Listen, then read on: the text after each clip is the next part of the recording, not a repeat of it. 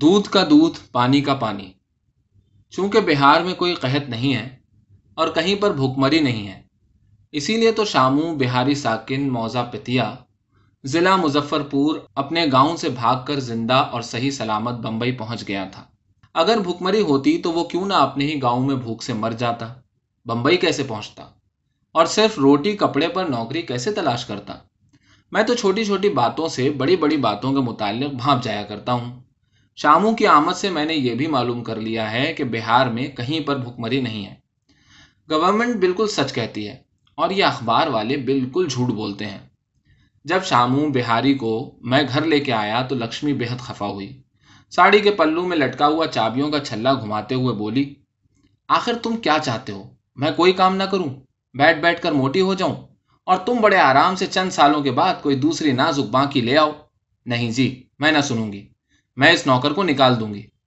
میں نے کہا، سنو لکشمی، تمہیں ذرا سوچو تو، پیاری لکشمی، اس گھر میں کتنا کام کرنا پڑتا ہے؟ کیا کام کرنا پڑتا ہے؟ لکشمی بھڑک کر بولی، اس گھر میں آدمی ہی کتنے ہیں؟ ایک تم ہو، حالانکہ مجھے اس میں شبہ ہے، ایک میں ہوں۔ ایک میرا چھوٹا بھائی ہے، دو تمہارے بڑے بھائی ہیں، ایک تمہارا باپ ہے، ایک بیچاری بڈھی ماں ہے۔ پانچ ہمارے بچے ہیں، جن میں سب سے چھوٹا ہمارا رکشو چار سال کا ہے۔ گھر کے آدمی ہی کتنے ہیں؟ کیا تم نے مجھے اپاہے سمجھ رکھا ہے؟ سنو ڈارلنگ، آج کل کے نوکر تو بس گھر کی شوبھا ہوتے ہیں۔ کام سارا تو تمہیں خود ہی کرنا پڑے گا۔ پچھلے بارہ سالوں کی طرح۔ تب ٹھیک ہے، مگر اسے تنخواہ کیا دینی پڑے گی؟ کچھ نہیں، بس روٹی کپڑا۔ بس روٹی کپڑا؟ لکشمی زور سے چلائی۔ اس کی آنکھیں حیرت سے پھٹی کی پھٹی رہ گئیں۔ پھر وہ کچھ لمحے بیسویں صدی کے اس نئے معجزے یعنی شامو بہاری کو حیرت سے تکتی رہی۔ جو صرف روٹی کپڑے پر کام کرنے کے لیے آمادہ تھا۔ پھر میری طرف مڑ کر شکایت آمیز لہجے میں بولی، تم تو کہتے تھے بہار میں قحط بالکل نہیں، میں نے کہا، بلکہ اس روٹی کپڑے پر قناعت کرنے والے نوکر کو دیکھ کر بمبئی میں بھی قحط نہ آنے کا اندیشہ پیدا ہو چلا ہے۔ تب تو ٹھیک ہے، لکشمی نے سر ہلا کر کہا، چل رہے شامو، اس کمرے میں جھاڑو دے۔ جھاڑو دینے کا حکم بجا لاتے ہوئے جب شامو نے جواب میں غسل خانے کا لوٹا پیش کیا تو لکشمی چند لمحوں کے لیے کچھ حیران سی رہ گئی۔ بعد میں جب کدو کش مانگنے پر لکشمی کو چمٹا ملا اور مجھے تولیہ مانگنے پر جوتا پیش کیا گیا تو میں سمجھ گیا کہ بہار میں نہ صرف یہ کہ قحط نہیں ہے، بلکہ وہاں پر ایک زبان ایسی بھی بولی جاتی ہے جس کا نام میتھلی ہے اور جو ہماری زبان سے بہت مختلف ہے۔ اس سے پہلے میں میتھلی کو بھاشا کا درجہ دینے کے لیے ہرگز تیار نہ تھا، کیونکہ ہندوستانی ودھان میں میتھلی بھاشا کا کہیں کوئی ذکر نہیں ہے۔ بہرحال آدمی اپنے تجربے سے سیکھتا ہے۔ میں نے لکشمی سے اس کا ذکر کیا۔ چلو اچھا ہی ہوا۔ اب تمہیں میتھلی بھاشا بھی سیکھنا پڑے گی۔ بہت عرصے سے تم نے لکھنا پڑھنا چھوڑ رکھا تھا۔ چھ مہینے کے عرصے ہی میں شامو گھر کے کاموں میں طاق ہو گیا۔ کچھ ہم نے اس کی بھاشا سیکھ لی، کچھ اس نے ہماری غفلت سے فائدہ اٹھانا سیکھ لیا۔ ایک سال کے عرصے ہی میں اس نے ہر اتوار کو چھٹی لے کر سنیما جانا شروع کر دیا اور دو روپے نقد تنخواہ کا مطالبہ کرنے لگا۔ جو دوسرے سال پانچ روپے پر پہنچ گئی۔ اب وہ اپنی ملازمت کے تیسرے سال میں تھا۔ اب اس نے اپنی چھٹیاں منڈوا ڈالی تھی۔ انگریزی بال رکھ لیے تھے۔ اور دوسرے فیشنیبل گھروں کے نوکروں کی طرح نیکر اور بشرٹ میں گھومتا تھا۔ اور میتھلی کے بجائے بمبئی کی بازاری زبان میں گفتگو کرنے لگا تھا۔ جب لوگ اپنے ملک کی بھاشا اور سنسکرتی کو بھول جاتے ہیں تو مجھے بڑا دکھ ہوتا ہے۔ روٹی کپڑا مانگتے مانگتے جب لوگ اپنی ملازمت کے تیسرے سال ہی میں دس روپے تنخواہ کا مطالبہ کرنے لگتے ہیں تو میرا جی چاہتا ہے کہ فوراً اٹھ کر مل اونرز ایسوسی ایشن کا ممبر بن جاؤں۔ ہم ہندوستانیوں میں اگر کوئی کمی ہے تو صرف کردار کی۔ اور جب تک فرد کا کردار اونچا نہیں ہوگا، یہ قوم کیسے اونچی ہو سکتی ہے؟ مگر میں نے شاموں کو دس روپے تنخواہ دینا بھی منظور کر لیا۔ ایک تو اس لیے بھی کہ محلے میں دوسرے نوکروں کی تنخواہیں اس سے کہیں زیادہ تھیں۔ پھر یہ بھی بات ہے کہ نہ جانے کیوں میرے دل میں غریبوں کے لیے بڑا درد ہے۔ اس کے علاوہ شامو گھر کے لوگوں کا مزاج خوب سمجھ چکا ہے۔ یا یوں کہنا چاہیے کہ گھر کے سب لوگ نوکر کا مزاج خوب سمجھ چکے ہیں۔ نیا نوکر آئے گا تو اس کا مزاج سمجھنے میں بڑی دقت ہوگی۔ پھر یہ بات بھی ہے کہ شامو میں ہزار نقائص پیدا ہو گئے ہوں۔ وہ گھر کا کام بڑی دلچسپی سے کرتا ہے اور ہر وقت کام میں جٹا رہتا ہے۔ کبھی بیمار نہیں پڑا۔ اور بمبئی کا پانی تو ایسا خراب ہے کہ یہاں آ کر ہٹے کٹے نوکر بھی ہفتے میں دو بار بیمار پڑ جاتے ہیں۔ اور مجھے صحت مند چاق چوبند لوگ بہت اچھے لگتے ہیں۔ فرد کی صحت پر قوم کی صحت کا دار و مدار ہے۔ اللہ حاضل قیاس شامو کی ملازمت کے تیسرے سال ایک عجیب واقعہ ہوا۔ ان دنوں لکشمی کو چوتھا مہینہ لگ رہا تھا اور وہ بیچاری آنے والے بچے کے لیے کپڑے اور دیگر سامان تیار کر رہی تھی۔ اس نے بڑی محنت سے، خوبصورت سے ننے ننے سے چھ فراک سیے کہ اس میں سے دو فراک غائب ہو گئے۔ کچھ سمجھ میں نہ آیا کہ ان دو ننے ننے فراکوں کو چرانے والا کون ہو سکتا ہے۔ گھر بھر میں ڈھونڈ لیا، لیکن فراک نہ ملے۔ پل بھر کے لیے شاموں پر شبہ کیا گیا، لیکن پھر دوسرے ہی لمحے میں ہنس کر اس خیال کو دل سے دور کر دیا گیا۔ اب اگر گھر کے کسی بڑے آدمی کا کپڑا ہوتا تو فوراً سب سے پہلے دھیان اسی طرف جاتا۔ اس کے بعد منع کے لیے ایک پیاری سی دلائی جسے لکشمی نے بڑی محنت اور ارق ریزی سے گوندا تھا، اچانک گھر سے غائب ہو گئی۔ محلے کی بوڑھیوں نے مشورہ دیا کہ کسی جھاڑ پونک والے کو بلانا چاہیے۔ ہو نہ ہو گھر پر کسی آسیب کا سایہ پڑ رہا ہے، جو آنے والے بچے کے لیے خطرناک ہے۔ لکشمی نے ڈر کر مجھ سے التجا کی۔ مجھے دراصل اسی قسم کے ڈھکوسلوں میں یقین نہیں، مگر میں کسی دوسرے کے مذہبی عقائد میں بھی دخل اندازی نہیں کرنا چاہتا۔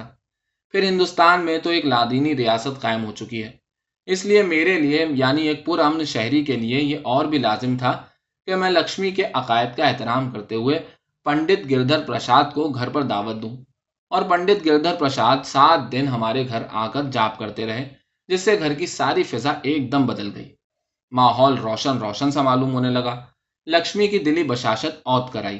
اور اس کے بعد سے گھر میں اس قسم کی چوریوں کا سلسلہ بھی یک لخت منقطع ہو گیا، جس سے اس خیال کو مزید تقویت پہنچی کہ ہو نہ ہو، گھر میں کوئی سایہ تھا جو پنڈت جی کے چاپ سے ڈر کر کہیں چلا گیا ہے۔ اس دن سے میں نے گھر والوں کے مذہبی عقائد میں دخل دینا اور بھی کم کر دیا ہے۔ بلکہ لکشمی کے پہم اسرار پر دفتر میں اپنی ترقی کے لیے بھی پنڈت جی سے جاپ کرانا شروع کرا دیا ہے۔ حالانکہ اپنے خیال پر اس سختی سے کار بند ہوں، لیکن اگر میرے ایک ذرا سے جاپ کرانے سے گھر کی لکشمی خوش رہتی ہے، تو میرا کیا حرج ہوتا ہے؟ تین مہینے کے بعد لکشمی نے یکایک شکایت کی۔ دودھ میں پانی ملا ہوتا ہے۔ دو دن سے دیکھ رہی ہوں، دودھ کا ذائقہ ہی بدل گیا ہے۔ میں نے کہا، دودھ کا نہیں، تمہاری زبان کا ذائقہ بدل گیا ہے۔ اس حالت میں ایسا ہی ہوتا ہے۔ لکشمی بولی یہ دودھ پی کر مجھے ابکائیاں آنے لگتی ہیں۔ ابکائیاں بھی آتی ہیں، میں نے تسلی دے کر کہا، کیا اتنی جلدی بھول گئی میں اندھی نہیں ہوں، لکشمی نے جل کر کہا، جو اچھے اور برے دودھ میں تمیز نہ کر سکوں۔ ضرور کوئی نہ کوئی اس دودھ میں ملاوٹ کر رہا ہے۔ سرکاری ڈیری سے سر مہر بوتل میں بند دودھ آتا ہے۔ یہ دودھ نخالص کیسے ہو سکتا ہے؟ دودھ ایک دم برا ہے، لکشمی نے جھلا کے کہا، تم خود چک کے دیکھو۔ شادی کے بعد میں تو دودھ کا ذائقہ ہی بھول گیا تھا۔ بچوں ہی کے لیے پورا نہیں ہوتا، مجھے کیا معلوم ہوگا؟ لیکن جب لکشمی کی بیچاری بڈھی ماں نے جو ہر دم گاؤں تکیے سے لگی لگی حکم چلایا کرتی تھی اور نوے سال کی عمر پر بھی مرنے کا نام نہ لیتی تھی، دودھ کے متعلق شکایت کی تو مجھے غور کرنا پڑا۔ مگر غور کروں تو کیا کروں؟ گزشتہ تین سال میں شامو نے ایک بار بھی دودھ کی چوری نہیں کی تھی۔ ایک پائی کی چیز ادھر سے ادھر نہ کی تھی۔ پھر اسٹیشن کے پاس جو سرکاری ڈیری کی شاخ ہے، وہاں سے مہر بند بوتل آتی تھی۔ ہر روز صبح سات بجے شامو ڈیری کی شاخ پر جا کر کیوں لگاتا تھا اور اپنی باری پر بوتل لے کر گھر آتا تھا۔ گھر پر آ کر سب کے سامنے کھانے کی میز پر دودھ کی بوتل رکھ دیتا تھا۔ ہر شخص دیکھ سکتا تھا کہ مہر سلامت ہے۔ اب ڈیری والے دودھ میں پانی ڈالتے ہوں تو دوسری بات ہے۔ اگر ایسا ہو تو محلے والے دوسرے گھروں کے لوگ جہاں پر بھی اس سرکاری ڈیری سے دودھ آتا ہے کیوں شکایت نہیں کرتے؟ اکیلی لکشمی ہی کو شکایت کیوں ہے؟ ہو نہ ہو لکشمی کی زبان کا ذائقہ بدل چکا ہے۔ اور وہ بڈھی ماں تو سٹیا گئی ہیں یا اپنی بچی کی ہاں میں ہاں ملاتی ہیں۔ اس لیے میں نے اچھی طرح سے سوچ سوچ کے لکشمی کو ڈانٹ دیا۔ لیکن جب میرے ڈانٹنے پر بھی لکشمی کی شکایت رفا نہ ہوئی تو میں نے شاموں سے کہہ دیا، آج سے دودھ کی بوتل میں خود لایا کروں گا، تم گھر کا دوسرا کام کرو۔ شاموں کو برا تو بہت معلوم ہوا، مگر فرما بردار نوکر تھا۔ اچھا جناب کہہ کر سر جھکا کے کچن میں چلا گیا۔ دوسرے دن جب سات بجاتے بجاتے گھڑی نے آٹھ بجا دیے تو میں بہزار دقت پلنگ سے اٹھ کر شادی کرنے کی حماقت پر نفری بھیجتا ہوا کچن میں چلا گیا۔ کچن میں شاموں منہ بسورے کھڑا تھا۔ میں نے اس سے خالی جھولا طلب کیا۔ اس میں دودھ کی خالی بوتل کو ڈالا۔ دودھ کا راشن کارڈ جیب میں رکھا اور اسٹیشن پر دودھ لینے کے لیے روانہ ہوا۔ دیر ہو چکی تھی، اس لیے جب ڈیری کی شاخ پر پہنچا جہاں سے دودھ ملتا ہے، وہیں پر نوکروں کا ایک لمبا کیو پہلے سے موجود تھا۔ میرے آگے ایک سانولی کھتری دبلی پتلی نوکرانی تھی جس کے چہرے پر پرچھائیاں تھیں اور جو بڑی مشکل سے سانس لے رہی تھی اور جس کے پیٹ میں غالباً نو ماہ کا بچہ ہوگا۔ قرائن سے معلوم ہوتا تھا کہ ابھی بچہ جن دے گی۔ اس کے ہوٹوں پر پپڑیاں جمی تھیں اور جب اس نے مجھے اپنے پیچھے آ کر کھڑا ہوتے دیکھا تو اس کی آنکھیں ایک دم سے بجھ گئیں اور وہ بے حد پج مردہ اور اداس سی نظر آنے لگی۔ لیکن میں نے اس کا کوئی خیال نہ کیا۔ کیونکہ میں نے دیکھا ہے کہ صنف نازک پر مجھے دیکھ کر اس طرح کا رد عمل ہوتا ہے۔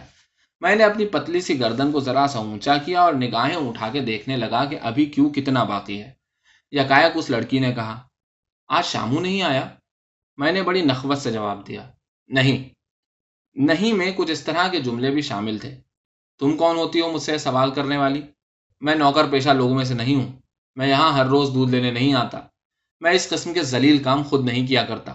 تمہاری یہ مجال کہ آج تم ایک نوکرانی ہو کر مجھ سے یوں بے تکلفی سے سوال کر رہی ہو۔ صرف اس لیے کہ میں تمہارے پیچھے کیوں میں کھڑا ہوں؟ کوئی بات نہیں ہے۔ میں اس کا علاج ڈھونڈ نکالوں گا۔ میں آج ہی سرکاری ڈیری کے مینیجر کو خط لکھتا ہوں کہ وہ ڈیری کی ہر شاخ پر دو کیوں لگوائے ایک نوکروں کے لیے، دوسرا نوکروں کے مالکوں کے لیے۔ ورنہ لا اینڈ آرڈر کے لیے سخت خطرہ ہے۔ اس لڑکی نے بڑی ملتجیانہ انداز میں مجھ سے پوچھا، کیا وہ بیمار ہے؟ نہیں، بالکل ٹھیک ہے۔ مگر آج سے وہ یہاں دودھ لینے نہیں آئے گا۔ میں نے فیصلہ کن لہجے میں کہا، وہ چپ ہو گئی۔ وہ بار بار کبھی اپنا ایک پاؤں اٹھاتی، کبھی دوسرا۔ آرام لینے کی کوشش کرتی۔ مگر کیوں آخر کیوں ہے؟ یہاں ہر شخص کی اپنی باری پر باری آتی ہے۔ اس کی باری بھی آ گئی۔ اور اس نے اپنے مالک کے گھر کے لیے ایک چھوٹی بوتل میں دودھ لے لیا۔ پھر میری باری آ گئی اور مجھے بڑی بوتل مل گئی۔ بوتل لے کر جب میں پلٹا تو وہ لڑکی میرے سامنے کھڑی تھی۔ اور اس گرسنا نگاہوں سے دودھ کی بوتل کی طرف دیکھ رہی تھی جیسے ایک ہی گھونٹ میں اسے پی جائے گی۔ اس نے منہ سے تو کچھ نہیں کہا، لیکن اس کا آگے بڑھا ہوا دستے طلب کی طرح پیٹ گویا مجھ سے کہہ رہا تھا۔ میں خود تو کچھ نہیں چاہتی اور مجھے کچھ چاہیے بھی نہیں، لیکن میرے اندر جو یہ معصوم جان ہے، یہ جو ظالم لوتھڑا ہے، جو میرا دن رات خون چوستا ہے، اس کی طلب کو میں کیا کروں؟ میں غریب نوکرانی ہوں جسے خود پیٹ بھر کے روٹی نصیب نہیں ہوتی۔ میں پھر اس آنے والی جان کے تقاضے کیسے پورے کروں؟ یہ دودھ مجھے دے دو۔ یہ دودھ مجھے دے دو، بھگوان کے لیے۔ اب صرف چند دنوں کی بات ہے۔ پھر بھگوان میرے سینے میں دودھ اتار دے گا۔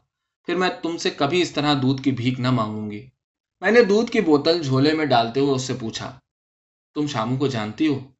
وہ میرا گھر والا ہے، اس لڑکی نے آہستہ سے کہا اور اس کی بڑی بڑی پلکیں حیا سے اس کے رخساروں پر جھک گئیں۔ میں اخبارگی چونکا پھر کچھ دیر خاموش رہ کر وہاں سے پلٹ کر اپنے گھر جانے والی بس میں سوار ہو گیا۔ گھر پہنچتے ہی لکشمی نے مجھے اپنے کمرے میں بلایا۔ پوچھنے لگی، کیا معلوم ہوا؟ یہی معلوم ہوا کہ بہار میں قحط ہے۔ میتھلی ایک خوبصورت زبان ہے اور ہر نوکر ایک دل رکھتا ہے۔ کیا مطلب؟ مطلب یہ ہے کہ کوئی امیر گھر سے ایک ننی سی دلائی اس لیے چراتا ہے کہ کسی کی بے آسرا جان کو تھوڑی سی حرارت مل جائے۔ کوئی ہمیں دودھ میں پانی ملا کے اس لیے پلاتا ہے کہ کسی کی زندگی کو تھوڑا سا آب حیات مل جائے۔ لکشمی، اس دنیا میں بچوں کی دلائیاں اور دودھ کی بوتلیں اس قدر کم کیوں ہیں؟ لکشمی کچھ نہ سمجھی۔ حیرت سے میرا منہ دیکھنے لگی۔ میں کمرے سے باہر چلا آیا۔ باہر شامو اپنا بستر باندھ رہا تھا اور نوکری چھوڑ کر جانے کے لیے بےتاب تھا۔ میں نے کہا شامو کل سے دودھ تم ہی لایا کرو گے۔ میں نے تحقیقات کر لی ہے تمہارا لایا ہوا دودھ بے حد میٹھا اور عمدہ ہے۔ صرف دنیا کا ذائقہ بدل چکا ہے۔